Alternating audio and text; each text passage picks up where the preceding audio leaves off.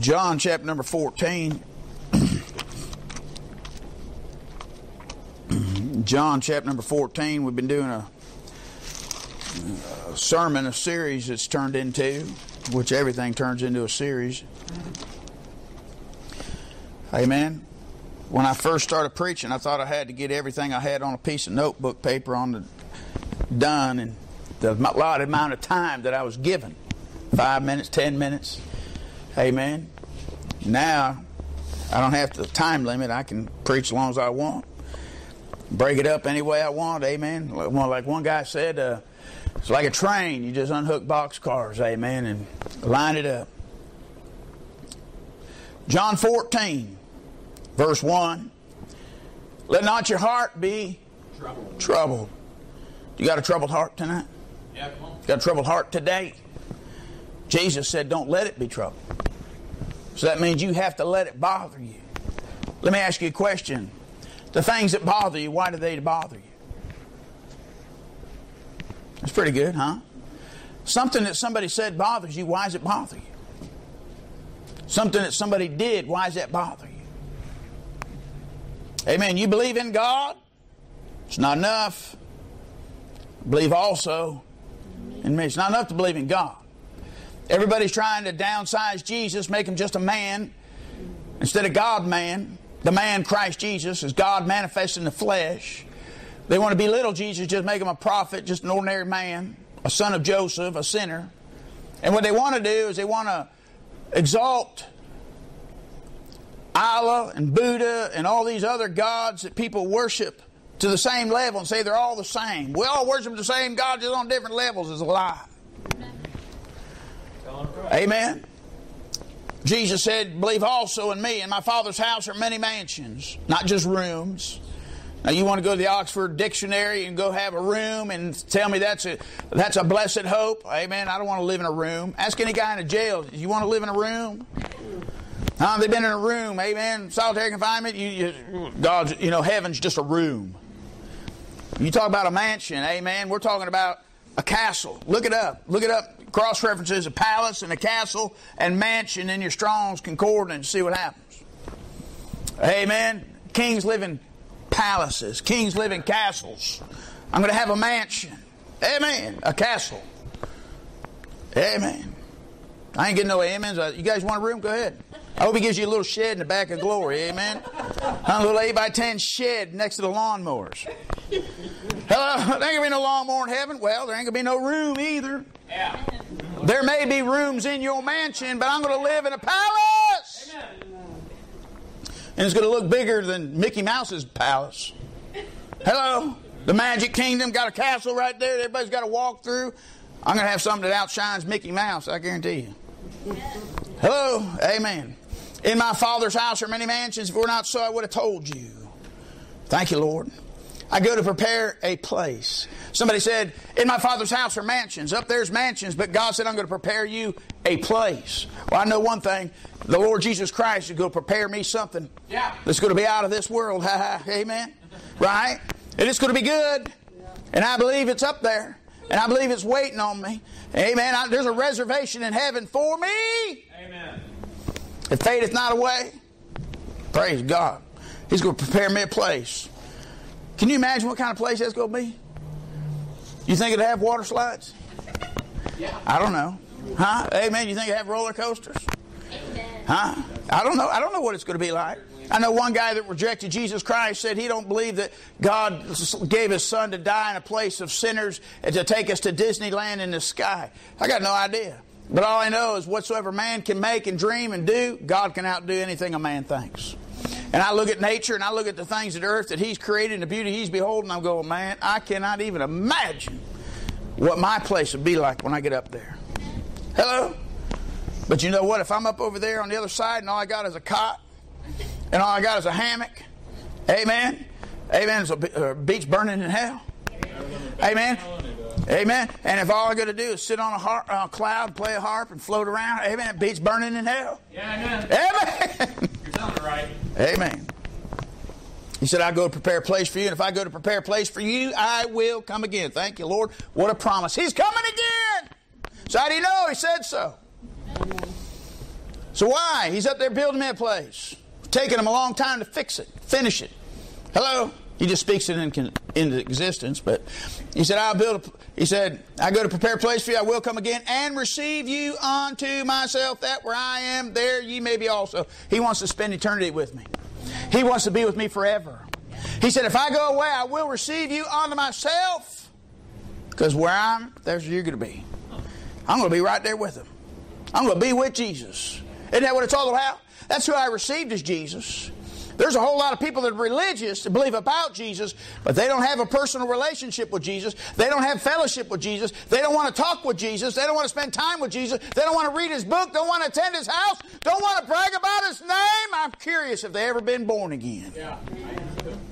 Somebody really got saved, met Jesus as their personal Savior, and he made his abode in their heart. They don't want to read his book. They don't want to talk to him in prayer. Amen. They don't want to tell everybody the greatest story. Come see a man. Yeah. Told me all things whatsoever I did. Amen. Praise God. Listen, he's great. Sure. Amen. I wouldn't talk about him either if I didn't think he did anything for me. Right. Hello. Right. Amen. Look, he saved me from my sins. He cleansed me. He broke something that day I got saved. You said, what happened? Amen. He ruined the world for me and me for the world. I was crucified that day. And something transpired inside my heart. And it'll never, ever be the same. I cannot look at the world the same. I can't look at you the same. I can't look at things the same the day I met Christ. Everything is brand new. It's changed. Whither I go, you know, and the way I know. Thomas saith unto him, Lord, we know not whither thou goest. How can we know the way? Jesus saith unto him, I am the way, the truth, and the life. No man cometh unto the Father but by me. The only way to the Father is through Jesus. How come everybody trying to get to the Father without Jesus?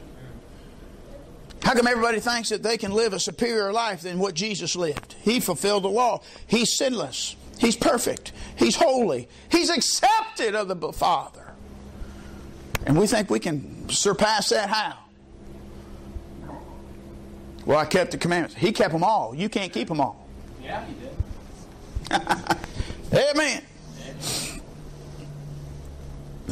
Hello. You know, most of these people that think that they keep it, they weren't circumcised on the eighth day. Yeah. Most of them ain't circumcised, and most of them are circumcised the day they're born. But it wasn't on the eighth day. Right. Gone. See ya. Bye. Going to hell. Well, I had no responsibility to that. Yeah, man. Well, you know, you didn't keep it. Jesus' parents studied the book, took him on the eighth day, had him circumcised the eighth day, married him. He fulfilled the law even when he wasn't old enough to think about it. Amen. Praise God. I ain't getting no amens on it. How can we know the way? Jesus said, I am the way, the truth, and the life. No man cometh unto the Father but by me. If ye had known me, you should have known my Father also. And from henceforth ye know him and have seen him. Philip saith unto him, Lord, show us the Father, and it sufficeth us. Jesus said unto him, have I been so long time with you, and yet hast thou not known me, Philip? He that hath seen me have seen the Father. How sayest thou then, show us the Father? Believest not thou, or thou not, that I am in the Father, and the Father in me? The words that I speak unto you, I speak not of myself, but the Father that dwelleth where? In me. He doeth the works. Believe me that I am in the Father, and the Father in me, or else believe me for the very works' sake. Verily, verily, I say unto you, he that believeth on me, the works that I do, he shall do also. And greater works than these shall he do, because I go unto my Father. And whatsoever ye shall ask in my name, that will I do, that the Father may be glorified in the Son. And if ye ask anything in my name, I will. Thank you, Lord, for that wonderful promise. If you love me, keep my... Do you love him? Yeah. You doing what he told you to do? Verse 21. He that hath my commandments and keepeth them, he it is that what? Loveth me. He that loveth me shall be loved of my Father, and I will love him, and I will manifest myself on him. Do you think Jesus loves, or the Father loves people that don't love Jesus? It's not according to that, does it? If you love Jesus, my Father loves you. If you don't love Jesus, my Father what? Loves you anyways? People have a time with it, don't they? Look at what it says. Verse 22, Judas saith unto him, not Iscariot, Lord, how is it that thou wilt manifest thyself unto us and not unto the world? And Jesus answered and said unto him, if a man love me, he will what? How you doing with that? If you love him, you what? People don't keep his words. Maybe that's a test of how much they love him.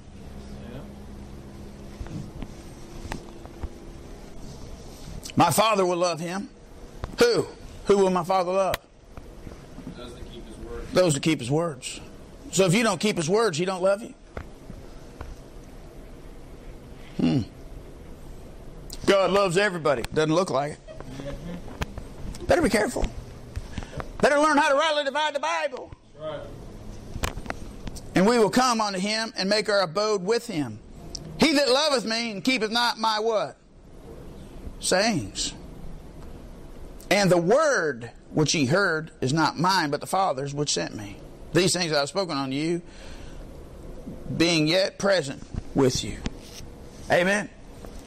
I want to call your attention to verse 19. Yet a little while, ye see me no more, or the world seeth me no more, but ye see me. Because I live, ye shall live also. Father, bless today's sermon in Jesus' name. Amen. Because Jesus lives, I can live. Amen. Because Jesus lives, I can love.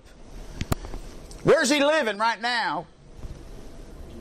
If you're saved, he's in your heart. He's in you. Christ in you, the hope of glory. He's in me.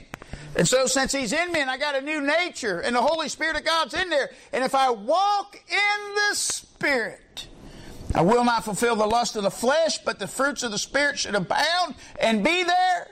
And he said in John 13:35, by this shall all men know you're my disciples. You have love one for another. Amen. His love ought to be present. Because he lives, I can love.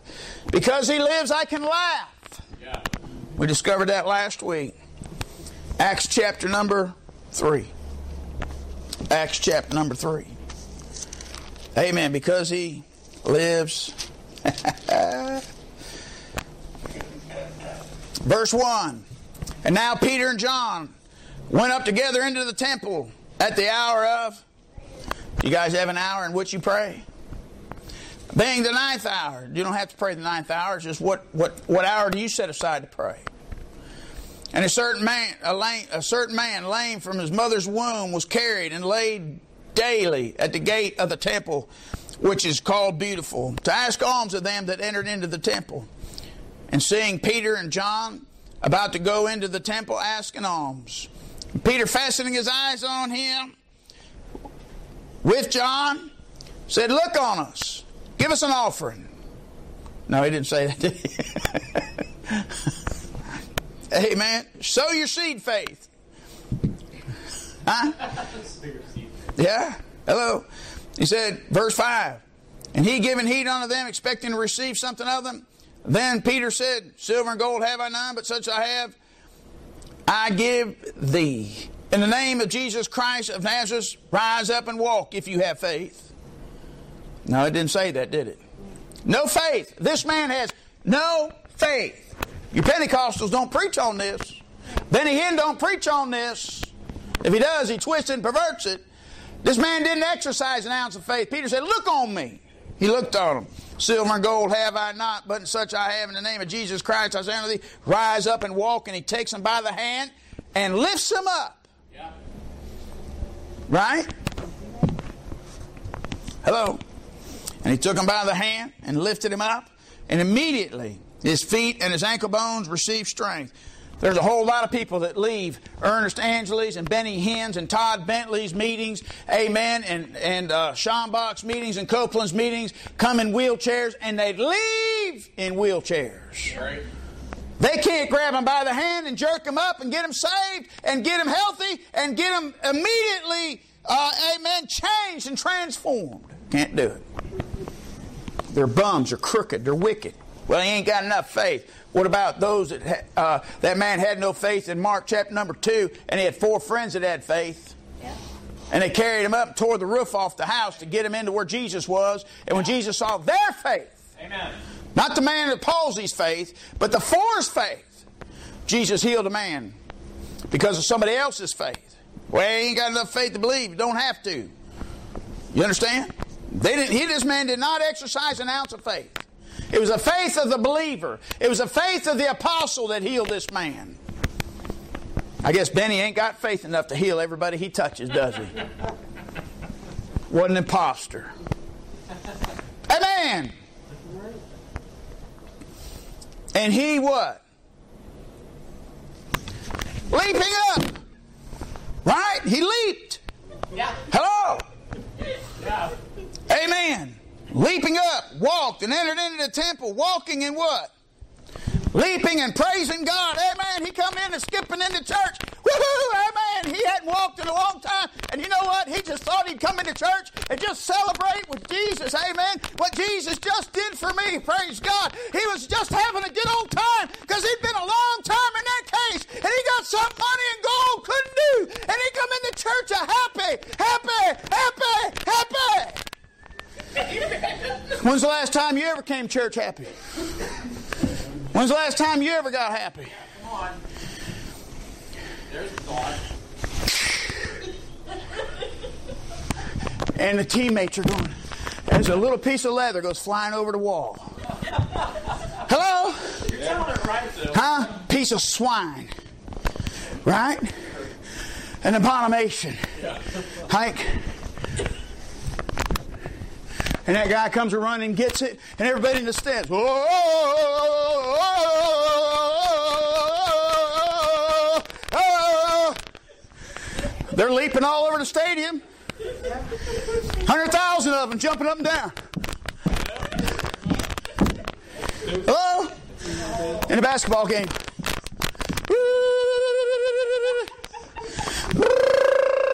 Huh? Right? Taking their thunder sticks. Smacking things, right? Taking their shirt off, showing their belly buttons out there. Hello? Yeah. Amen. Oh. They're not happy. This guy's happy. 2 Samuel chapter 2, or chapter 6. Amen, leaping. Oh, when the mules come dragging in. Oh, when the mules come dragging in. I gotta go to church. Oh, they're gonna steal my offering. Oh, I gotta give the buck I made. Oh, that preacher's gonna preach against everything I like doing. Oh, I gotta go to church. Oh, I gotta sit through another dead sermon. Oh, I gotta hear the dead book preached again. Oh, oh.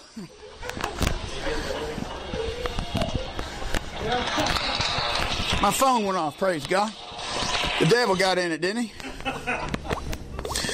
How's a phone that's unhooked go off? Hello? Just a distraction, the devil. Right? People don't want to go to church. Got to drag them. A man sitting in his house. Don't take me away from my TV set. Oh, my football games.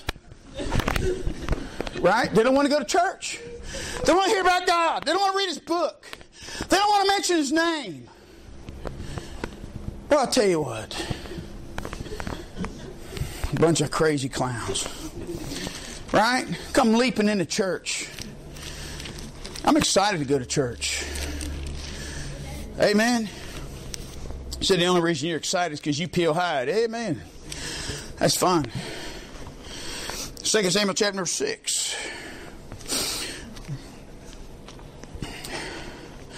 Verse 12, and it was told to King David, saying, the Lord hath blessed the house of Obed-Edom, and all that pertaineth on him, because of the ark of God. So David went and brought up the ark of God from the house of Obed-Edom into the city of David with gladness.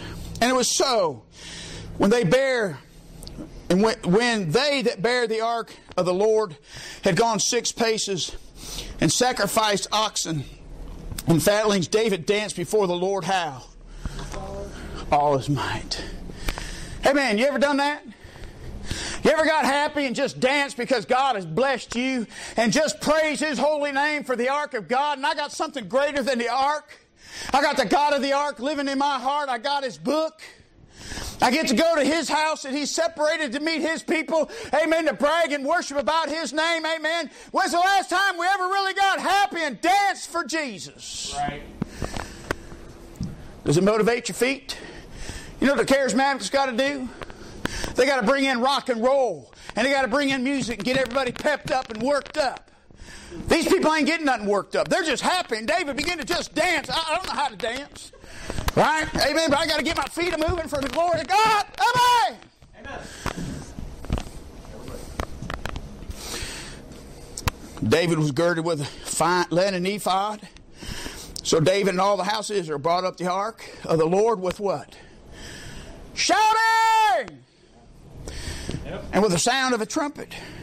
And as the ark of the Lord came into the city of David, Michal, Saul's daughter, looked through the window and saw King David leaping and dancing before the Lord. And she what? Despised him in his heart.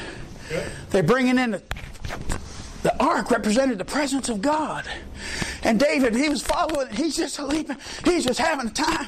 Hey, man, he's going to church, and the ark's coming in. Praise God. And we're going to have God's presence, and we're going to have God's glory, and we're just going to worship God and just have a wonderful time in Jesus' name. Praise God.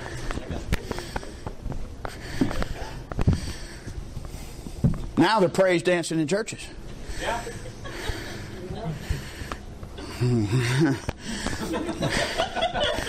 They ain't worshiping the Lord. No, they're not. They think they're on America's Got Talent. And they ain't got no talent.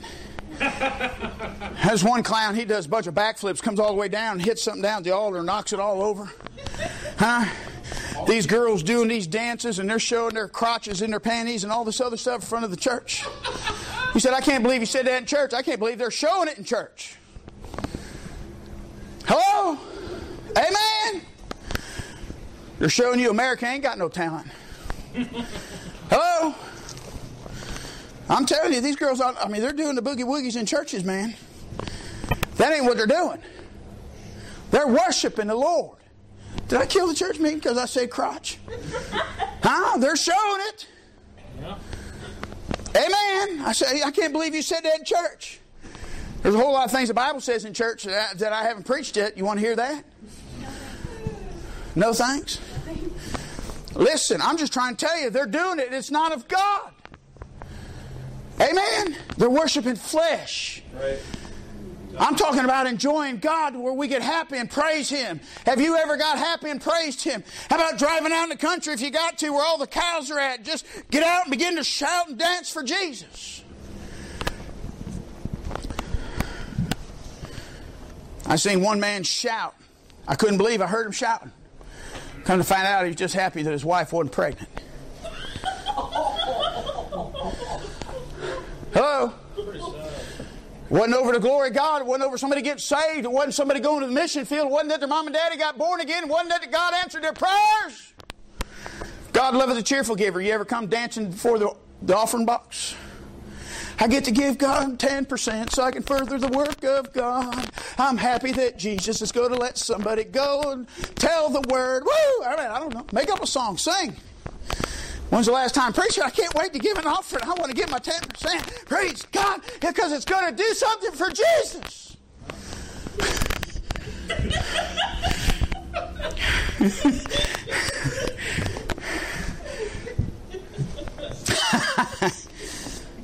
Amen. Let's see what Jesus thinks of you. Song of Solomon chapter 2. Song of Solomon chapter number 2. When Jesus comes to see you, okay, you're part of His bride, right? Huh? You're saved, born again. When Jesus finally has to get up from sitting on the right hand of the throne of God, interceding for you and being an advocate for you, amen, and trying to plead with the Father about your wretched conditions, right? Let's see what His attitude is about coming to get this bride. Verse 8, the voice of my beloved. Behold, He cometh what? leaping upon the mountains, skipping upon the hills. I'm going to get my bride today. I'm going to get my bride today. And Jesus is coming back to come get his bride, and he's skipping. He is happy to see you. He's leaping upon the hills.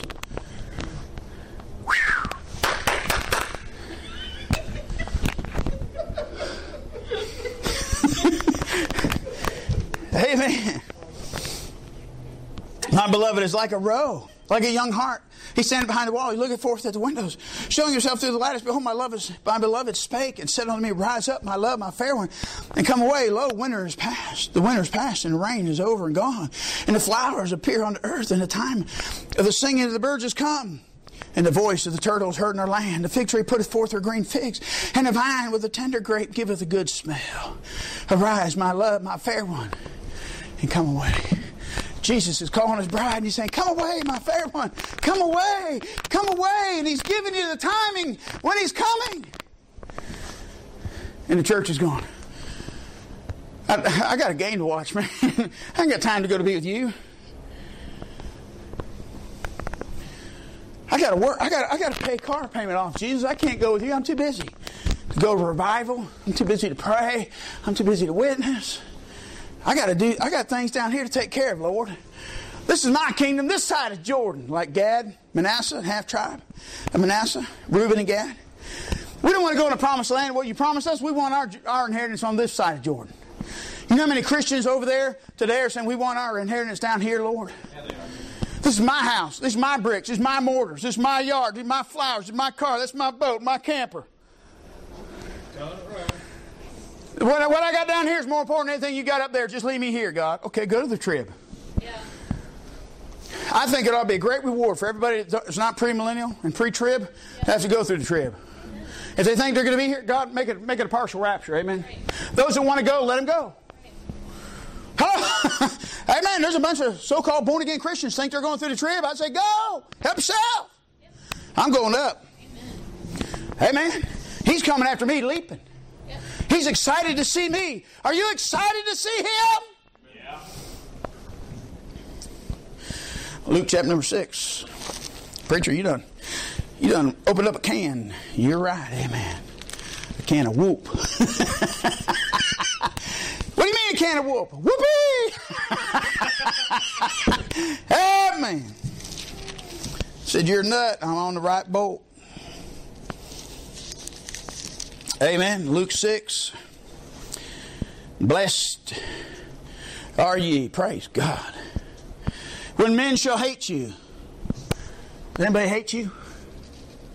You trying to go around to get everybody to love you and like you? He said, Blessed are ye when men will hate you. Does anybody hate you? And when they shall separate you from their company, and shall reproach you and cast your name out as evil. Why?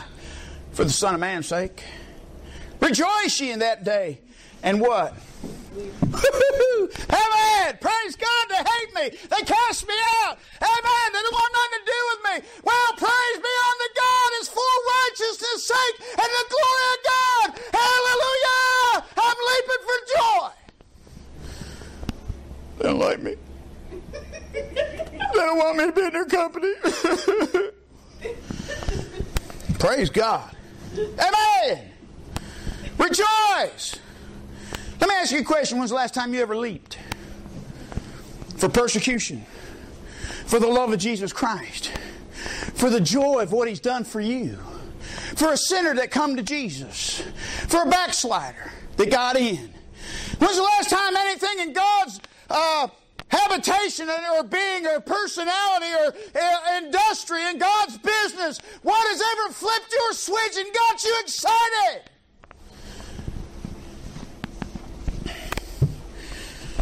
Like the old cow.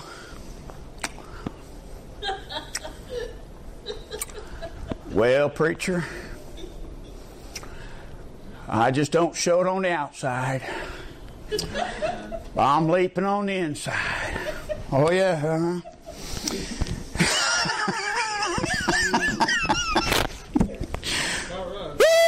Woo! Because He lives, I can leap. Because He lives, I can lead. Right? The goodness of God leadeth thee to repentance. Amen. John 10. John 10. John chapter number 10.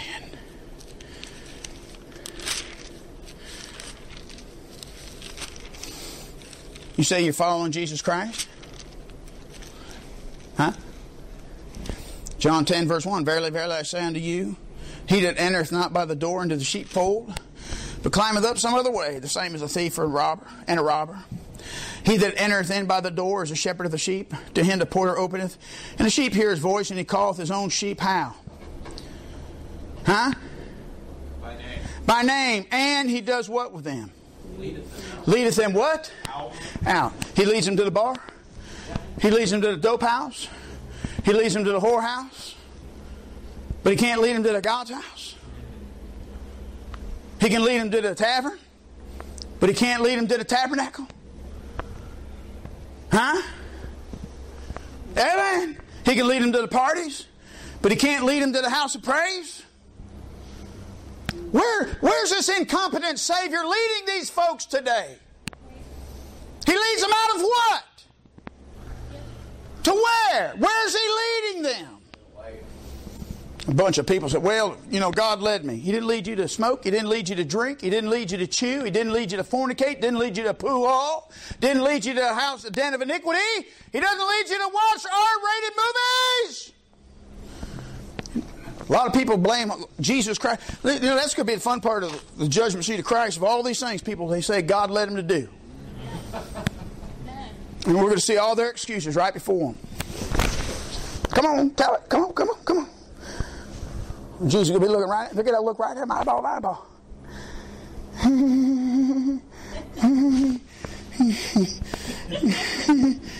They could be like Gabriel was when a little kid. He'd be looking away.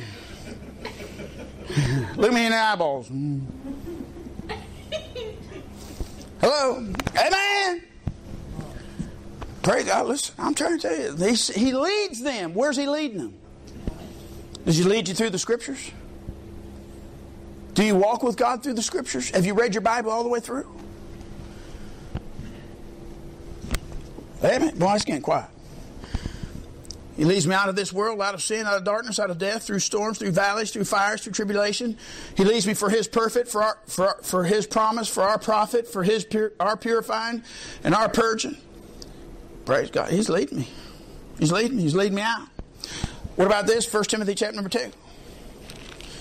You're saved, you're born again, you're washed in the blood. Amen. You're a child of God, you got a personal relationship with Him. He's in you and you're in Him and you're moving, right? He's moving in there. He's leading you. Where's He lead you? Where's He going to lead you? You think He's going to lead you to Jezebel?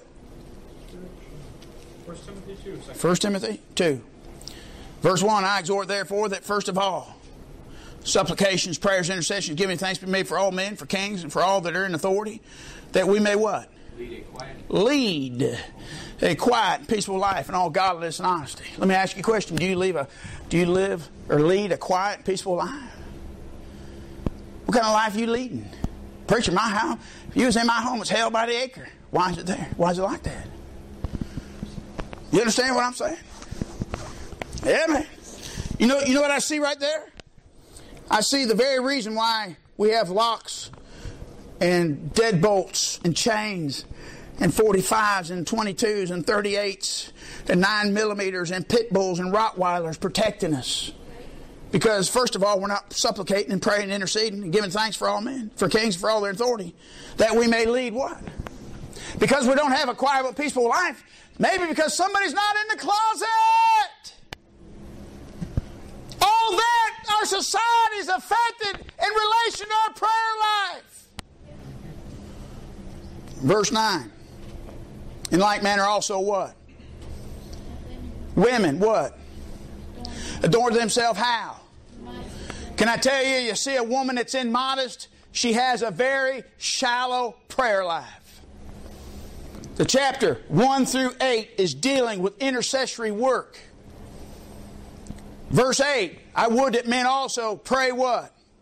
Everywhere, lifting up holy hands without what? Wrath and doubting. It's a prayer life. He's saying, hey, young preacher, first of all things, guess what? You better get your prayer life in order. And then what you say?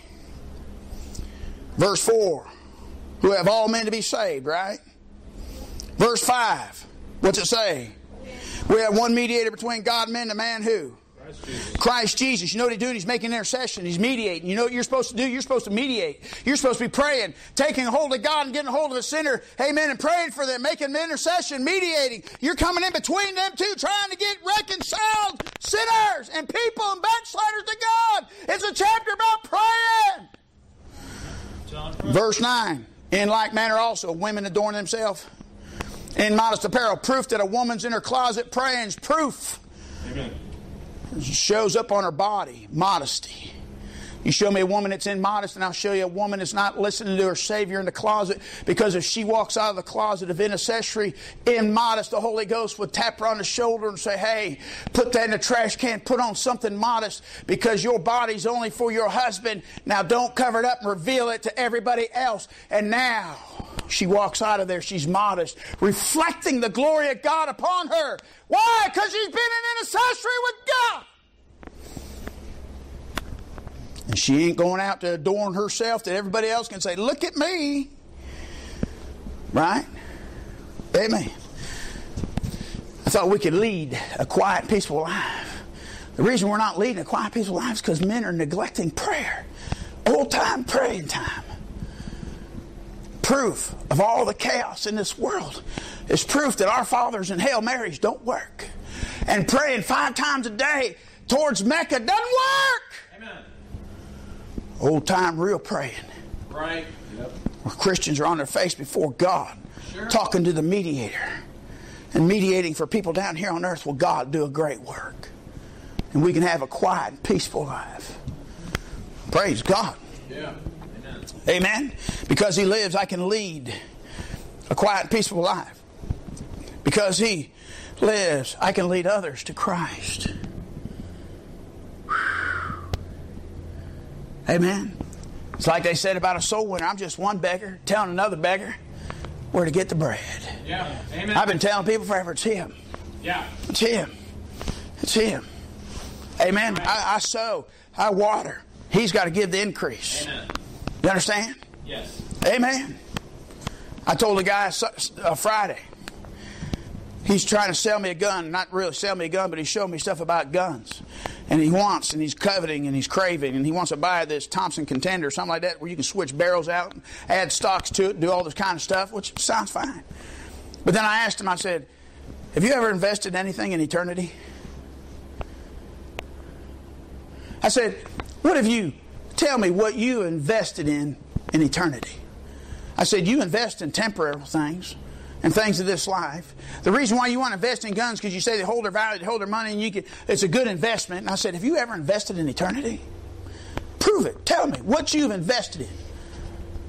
And I said, you know what's going to happen? I said, if you're saved, you're going to face Jesus Christ one of these days. You're going to look him eyeball to eyeball. Sure. And you're going to be flat broke. Nothing. You have not invested one thing in eternity. Boy, what a sad day. What a sad day. The Bible says where your treasure is, that's where your heart is. You know what? I'm building a spiritual 401k. I'm investing in the lives of others. Amen. 10 years preaching here, 4 times a week. How many times is that? That's over 2,500 times I've preached behind this pulpit. Do you understand what I'm saying? That's 2,500 hours I've invested in my time. And then what about the times of prayer? What about the times of reading? What about the times of studying? What about the dollars that go through the offering box? What about the tracts and the literature? What about the missionaries that we're supporting? Listen, I've been investing in eternity for a long time. Are you going to invest in eternity? Are you going to invest in the lives of others and the souls of others and the work of God? You know what Ecclesiastes 7:13 says? Consider the work of God. Did you ever consider that?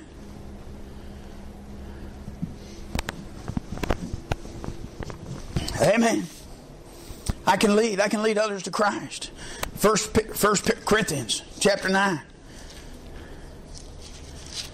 This is a good verse, man. Boy, I tell you. It's talking about giving. Amen. But I like this verse 4. Have we not power to eat and drink? Have we not power to what? Lead about a sister, a wife, as well as other apostles, and as the brethren of the Lord, and Cephas. You know what he's supposed to do? He's supposed to lead his wife. You know what I'm supposed to do? I'm supposed to lead my wife. You can take the gold ring out anytime you want, honey. No. Amen. They ain't to lead me. I'm to lead a wife. She ain't to lead me. I'm the head. I'm the neck that turns the head. Amen. Well, it's fine. Amen. You understand what I'm saying? But I'm supposed to lead a wife. I'm to lead my home.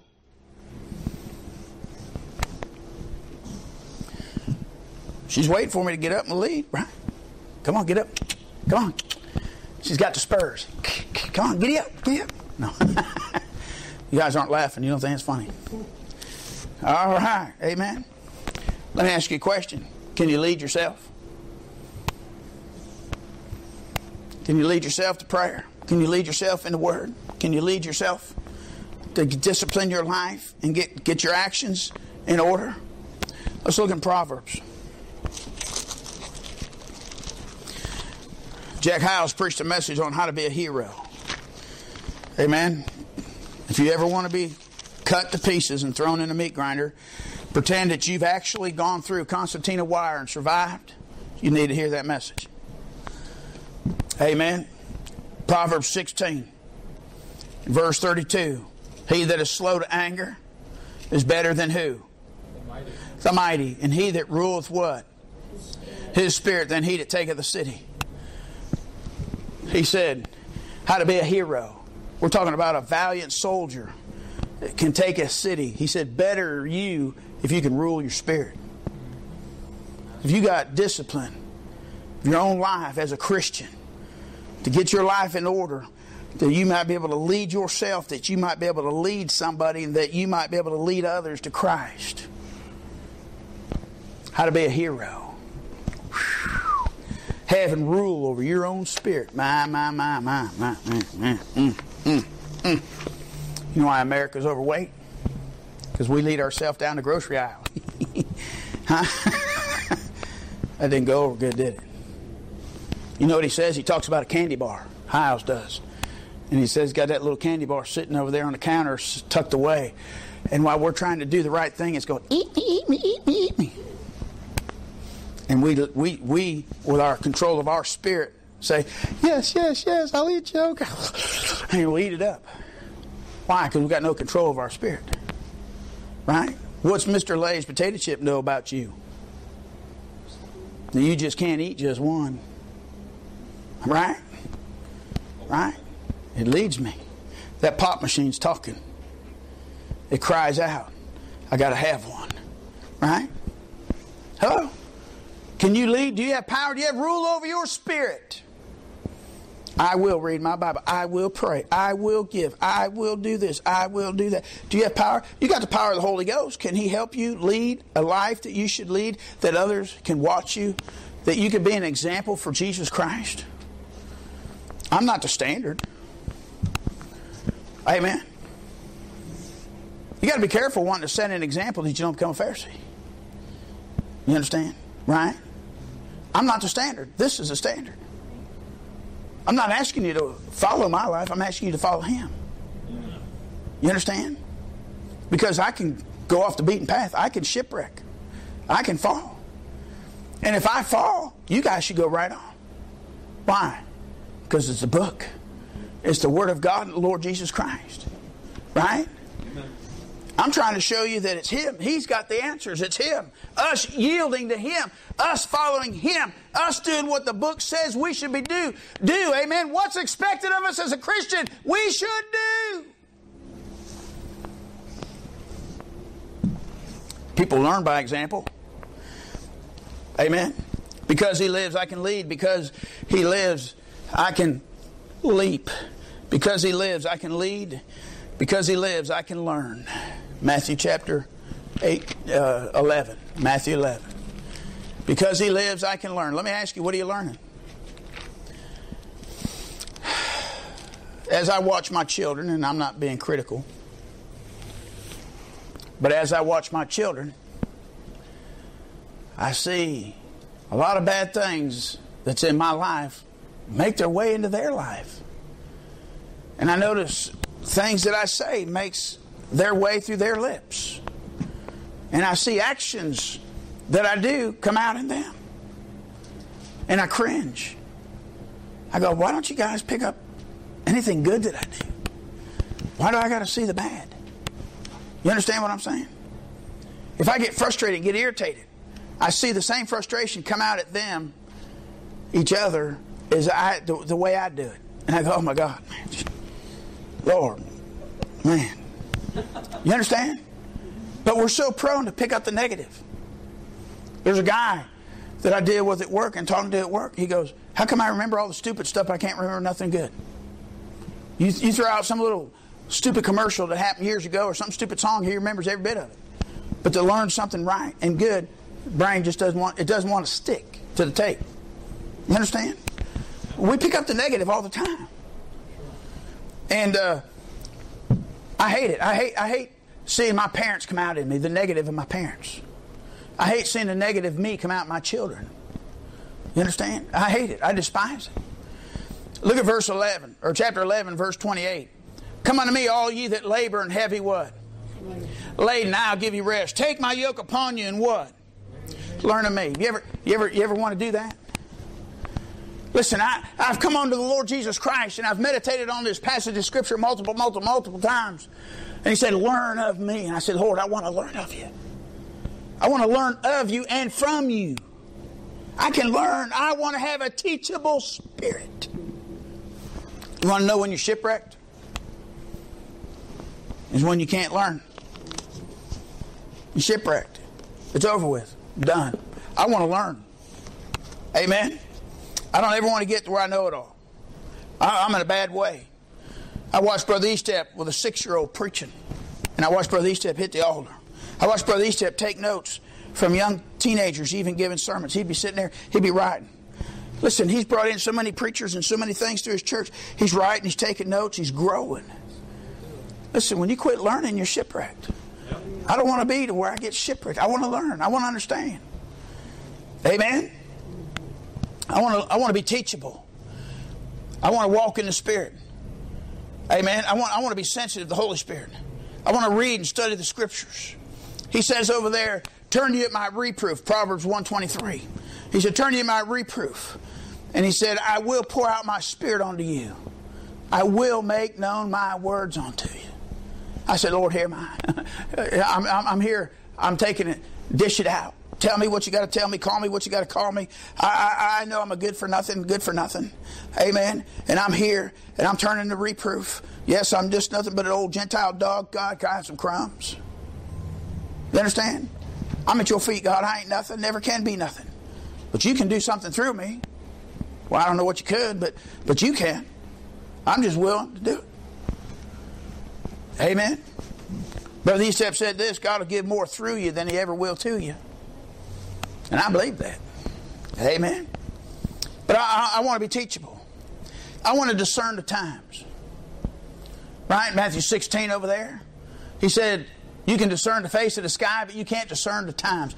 Listen, Israel didn't know the time of their visitation. I want to understand the times. I want to understand how God's charting things and when this thing's finally going to be over. Listen, I try to sniff it out all I can. I'm looking for His return. I want to get that crown of rejoicing. Why? Because I love His appearing. I'm trying real hard not to love my disappearing. I'm really trying hard to love His appearing. Amen. Where is the promise of His coming? It's in the book. We just got to get in the book and find it. Amen. I just know it's getting close. Closer. Yeah. I don't ever want to give up on His coming. That's what I got saved. I got to save. Listen to the second coming. I don't want to miss out on it. He's coming again. My. I can walk in the Spirit. I want to learn to walk in the Spirit, learn to study, read, study Scriptures. I want to discern the times. Romans chapter number 5. In one hand, and Philippians 4, and I'll be done. Romans 5 in one hand, and Philippians 4 in the other. This is the hardest of all things to learn. Amen. Said, what's that, preacher? The Bible said in verse 3, not only so, but we glory in tribulations, knowing that tribulation what? Worketh patience. Patience what? Experience, experience, hope. Hope maketh not ashamed, because the love of God is shed abroad in our hearts by the Holy Ghost, which is given unto us. I want to learn from experience. If I can't learn from my experiences, I want to learn from yours. Amen? Listen, somebody gets their finger cut off, I want to learn real quick not to hold a knife that way. Somebody smashes their thumb, amen, I want to make sure I keep my thumbs out of the way. Hello? Amen? Somebody's lives get destroyed, I want to learn from their mistakes. Amen. Amen, amen, amen. Listen, I'd rather learn from your mistakes than make the same mistake. Amen. Philippians chapter number 4. Verse 11. Not to speak in respect of want, for I have learned whatsoever state I am, therewith to be content. I just want to learn. Be content with what I have. But never be satisfied with how much Bible I know, never be satisfied with how much I know about the Spirit of God and the things of God. I don't ever want to get over my experience in prayer and say, well, I prayed enough. I don't ever want to do that. I don't ever want to say that I can't teach you no more in the Bible. I've gone as far as I can go. Listen, this book's more than I can ever exhaust, more than I can ever do. Even I've been preaching 30 years, I read the same passages, I see things a little bit different. Amen? Because maybe I've been reading it wrong for a long time. Amen, amen. And I'm trying to learn where God puts the emphasis versus where I put the emphasis. And versus where the brethren put the emphasis. Because there's a lot of preachers out there that'll take a truth out of the Bible to preach a truth in life, and they're taking the Scriptures out of context. That's right. To accomplish their end. And to use it and lord it over people in the congregation, and preachers and evangelists pick up on it, and they use it, and they take something out of context, and they twist, and they put God's spiritual or people's arms behind their back to make them follow and lead and do what they want to do versus what the book says. We got to be careful. We got to be real careful. I want to put the emphasis where God puts it. And I also understand Paul took things out of context sometimes. He used things about the Gentiles in the millennium for the Gentiles in the church age. I understand that. I don't want to take that liberty. Paul had that liberty I don't have. But I want to be able to identify both passages. I want to identify if it's a trib or the church age or the millennium. Amen. And if it's okay to use. Listen, I read a verse yesterday. I don't know if it's strictly a Jewish verse.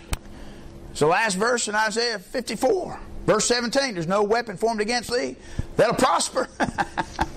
Hello? Amen. I'm going to lean on that one.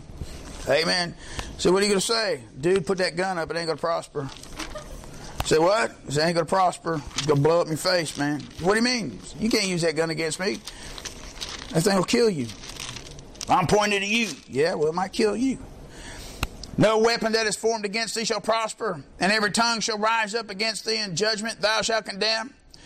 This is the heritage of the servants of the Lord. I'm a servant of the Lord. Amen. Right? And their righteousness is of me. Say the Lord. You know what? I got God's imputed righteousness to me. I'm His servant. So I'm going to claim that verse, no weapon will prosper against me. Praise God. I'm glad I can read the Bible. Aren't you? Me too. Brother Caleb, would you pray and dismiss us?